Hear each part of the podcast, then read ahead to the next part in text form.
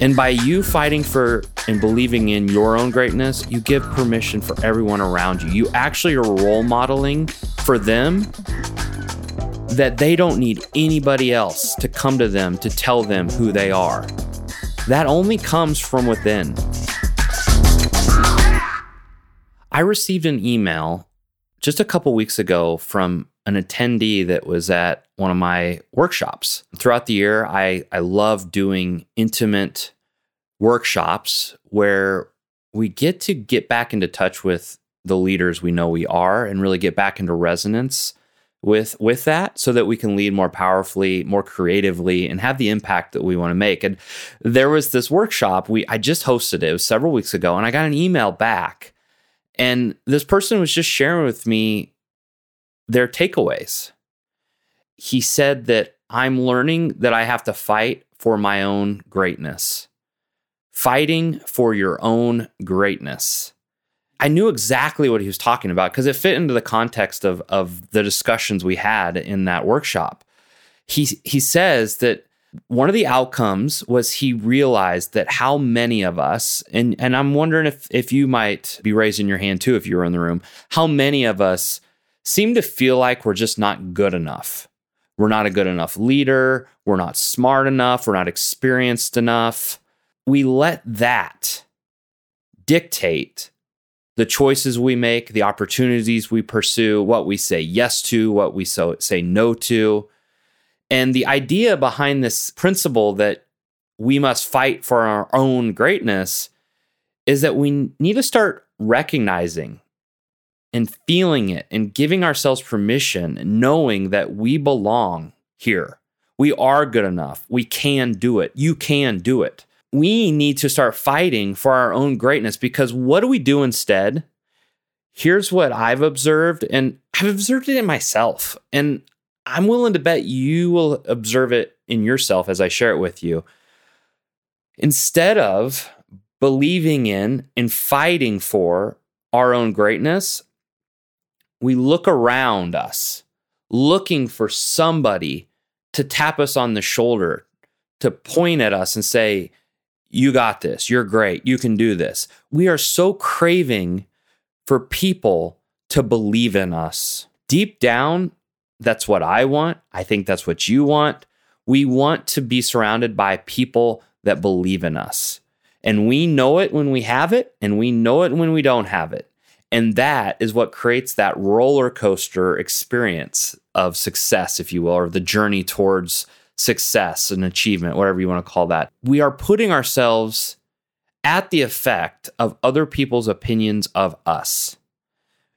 When people are saying we did a great job, when we, we hit the goal, we might feel good about ourselves when when it goes quiet and we're on our own journey which many entrepreneurs and business owners that's where the the rub is right is you actually are creating your own course you're the captain of your ship you're 100% responsible. Nobody else is coming.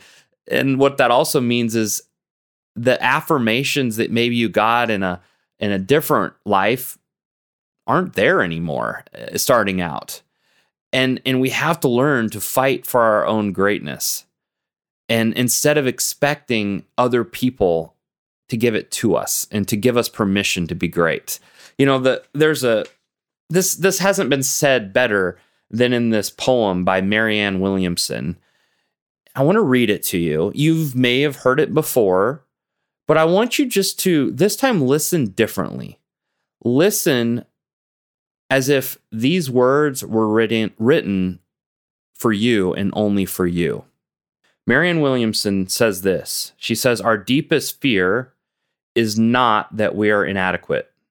Our deepest fear is that we are powerful beyond measure. It is our light, not our darkness, that frightens us. We ask ourselves, Who am I to be brilliant, gorgeous, talented, fabulous? Actually, who are you not to be? You are a child of God. Your playing small does not serve the world.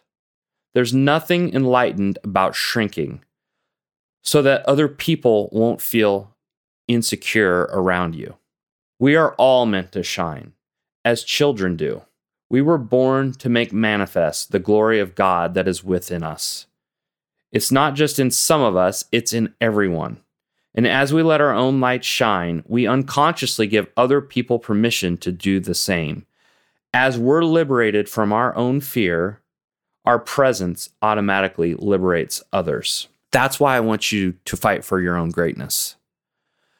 Because nobody else will. And by you fighting for and believing in your own greatness, you give permission for everyone around you. You actually are role modeling for them that they don't need anybody else to come to them to tell them who they are.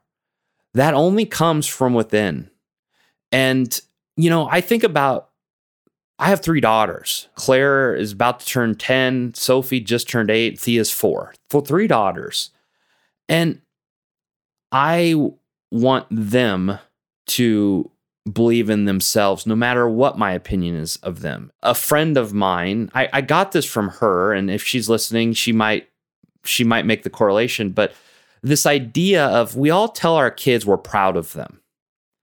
You know, and my daughter, Sophie, she signed up for a one week musical theater camp.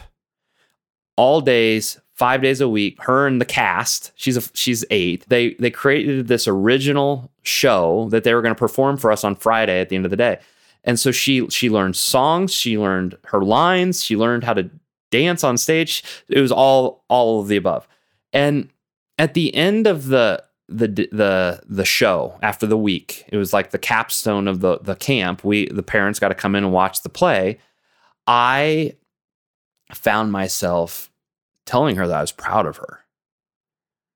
And I was. I mean, absolutely was. I saw the work she put in. That girl was rehearsing her lines when she was supposed to be sleeping, not just rehearsing them quietly, but as if she was sharing them on stage without a microphone. So she's literally shouting her lines. It's nine o'clock at night, but you just can't stop something like that. You're just like, you go, girl. So Sophie's in her room rehearsing her lines. So every night, literally every night until the night of the performance, I was proud of her, but I was reminded of a, a different question to ask her. And the question I asked her is like, are you proud of you?